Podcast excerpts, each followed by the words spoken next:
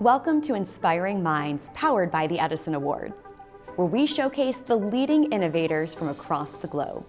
I'm your host, Jennifer Trammell, and we are joining you today from the 2023 Edison Awards in Fort Myers, Florida. On the podcast today, we are talking about smart glasses with Oppo Air Glass. Think about getting a notification and you pull out your phone to check, or maybe you turn to your smart watch. Oppo Air Glass puts that information right in front of your eye. Chris Vick is here to talk about the future of wearables. Chris, welcome to Inspiring Minds. Oh, thanks. Really happy to be here. Well, and welcome to Fort Myers. Yeah, um, actually, this is my first time in Florida. Um, How about that? interestingly enough, yeah. Well, great. We're glad the Edison Awards could bring you, and we have served up a perfect day out there. So as soon as we're done with this interview, you've got to get back outside. Yep, exactly. Great. Well, we're talking about Oppo Air Glass today.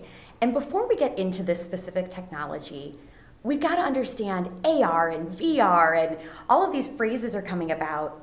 Help us understand the landscape. What's the difference? What do each of these things mean? yeah, so I mean, they're all like kind of similar technologies, but uh, there are some key differences. So, uh, virtual reality, like you typically have like a head mounted display where you're fully immersed in a uh, completely like fabricated world. Um, so you're you don't really have any interaction with the outside world um, when you're engaging in VR. Um, it's all uh, full immersion, and you're interacting with these sort of uh, constructed like digital objects as if they were real objects, but it's all all like very like enclosed. Um, with augmented reality, um, it's similar in that like you still have like these digital objects that you're interacting with, but those objects are also overlaid onto the real world. So you still have this like awareness and presence in reality, um, but it's being augmented. I sounds silly to say, like obviously augmented by like these sort of digital assets. Is Pokemon Go an example of that? Oh yeah, exa- that's probably one of the more famous examples of like augmented reality. Okay. Yeah. So we're taking some digital assets and placing them into the real world. Exactly. And interacting with both. Yeah. Okay. And then um, with the Oppo Air Glass, uh, we're calling it something uh, assisted reality, where it's not quite augmented reality in that there's um, digital objects that are like engaging with the real world, but rather um, it's sort of 2D digital objects that are like giving you more information um, about like yourself, uh, maybe your surroundings, um, but not in a way that is necessarily like triggered by like being in a certain spot. It's more like um, you need to like notifications that you would maybe see on your phone or a smartwatch are instead visible like through like an eyepiece while you're still able to like interact with the world around you like you're not having to pull out your phone and look at it and like disengage or like look at your wrist for instance it's like you're still like upright and like interacting with the world Creating that more seamless experience. yeah that's a good way to put it yeah. Okay.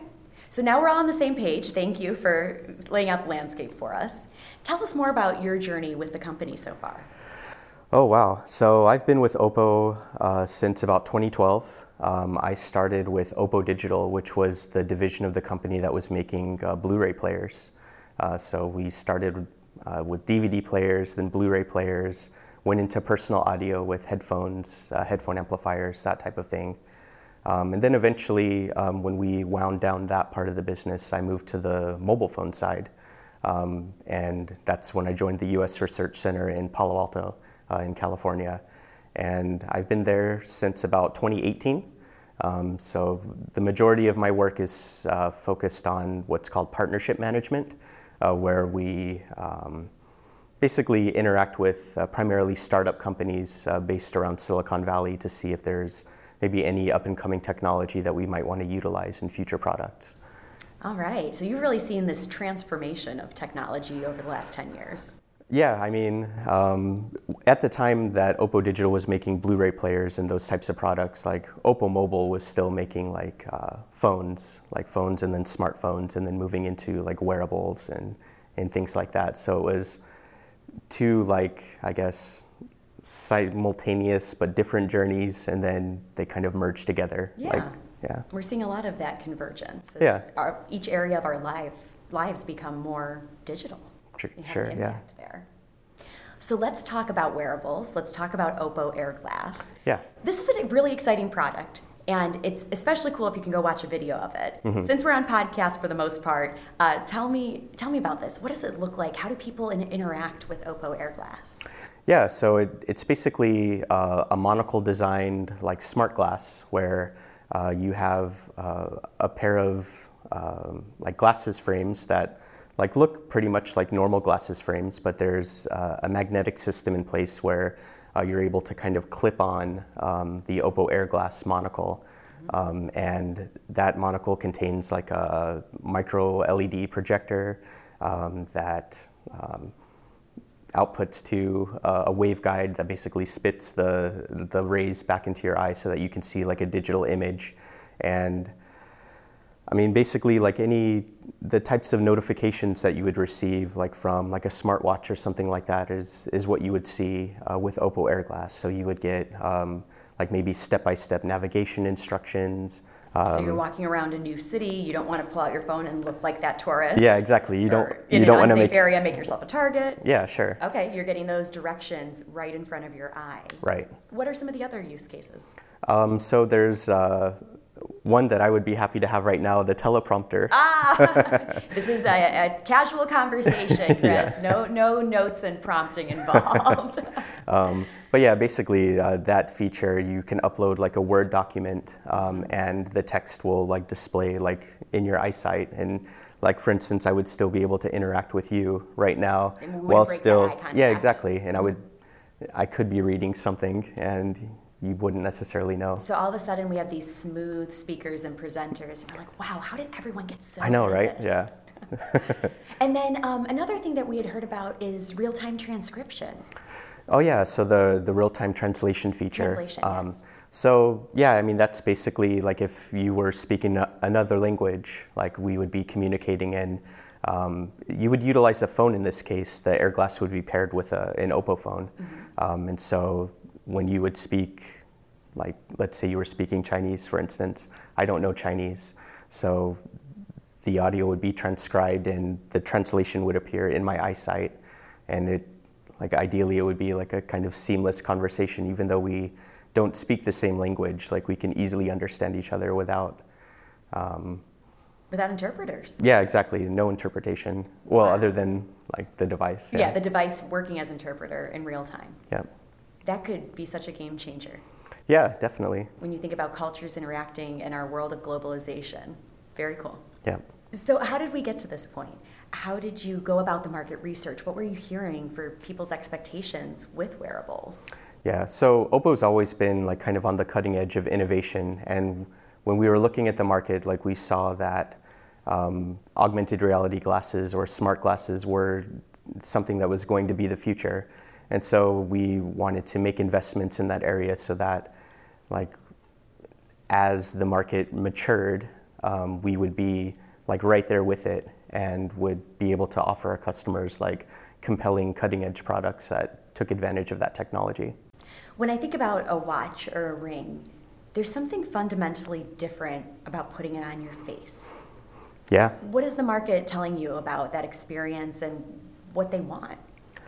Well, um, first of all, like for people that don't already wear glasses, like asking someone to put glasses on their face is kind of a tough sell. Uh, so something that really needs to be considered is that for people that don't require corrective lenses to begin with, there really needs to be compelling use cases um, to convince them to do it in the first place. So, for instance, I wear contact lenses, like I on purpose don't wear glasses, um, and getting me to put glasses back on is it's going to be tough, to be honest. So, um, there really needs to be like a, a good reason to do so. Could we get to the point that the Oppo lens is a contact? Uh, I mean, there are companies that uh, had been working on that type of technology, so I think um, eventually it's, I don't know how long it will take, but yeah, I think that's probably something that will happen uh, in the future. Yeah. Yeah. And then when you think about glasses, for people who like wearing them too, not just trying to convince someone, it becomes this expression of your personality. Yeah, definitely. And so, I mean, when people do choose a pair of frames, like it's it's very unique to them. I mean, when you're looking at someone's face, like anything on their face uh, is kind of a huge deal. So um, they need to be aesthetically pleasing. They they can't look. Um, I mean, they can't make the person that's wearing them feel like self-conscious necessarily. Like they have to be like very comfortable with the design. Um, and so I think having a pair of like uh, AR glasses that like closely mimics like what a real pair of glasses would be.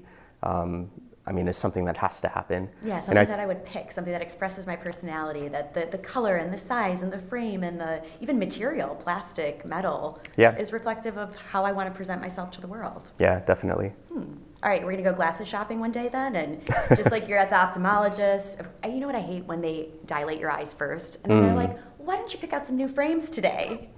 so we'll be shopping instead for our AR glasses. Right. No dilation required. Yeah, uh, if all goes well, yeah. what else should we know about Oppo and where you're headed? Uh, well, I mean, for people that aren't familiar with the company, um, like we're uh, one of the top smartphone uh, manufacturers in the world.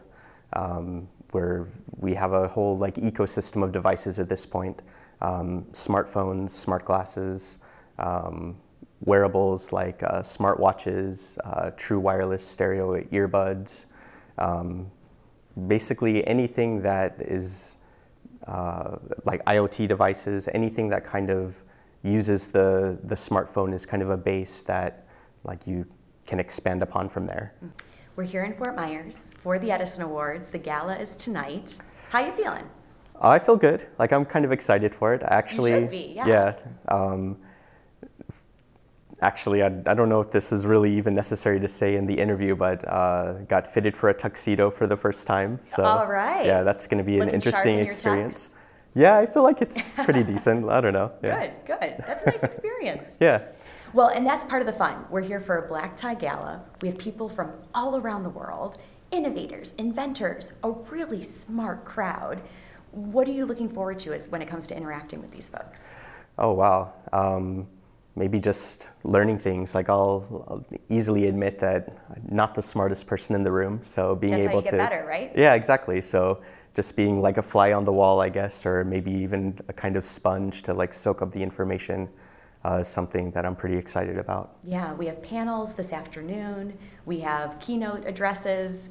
Um, and I just think you never know who you're going to sit and have coffee with or who you're going to end up, you know, next to at lunch. Yeah, sure. And that's what makes these interactions so fascinating. So I hope you meet a lot of great people here today. Yeah, me too. Thanks. And tell me about your experience um, with the team when they found out we are a finalist for an Edison Award. Oh, yeah. So uh, there's a lot of excitement. Like, I think that uh, the acknowledgement uh, that comes from being uh, named a finalist for the Edison Awards is something that we're very proud of.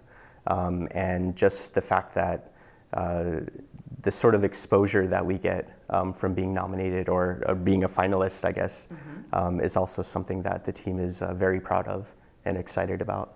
Well, Chris, congratulations to you. Share our good wishes with the team, yeah. and we'll look forward to seeing Oppo Air Glass in the future. All right, sounds good. Thank you. Thank you. And thank you for joining us for this special edition of Inspiring Minds from the Edison Awards in Fort Myers, Florida. We hope you'll tune in again next time for a story with another inspiring innovator. I'm your host, Jennifer Trammell.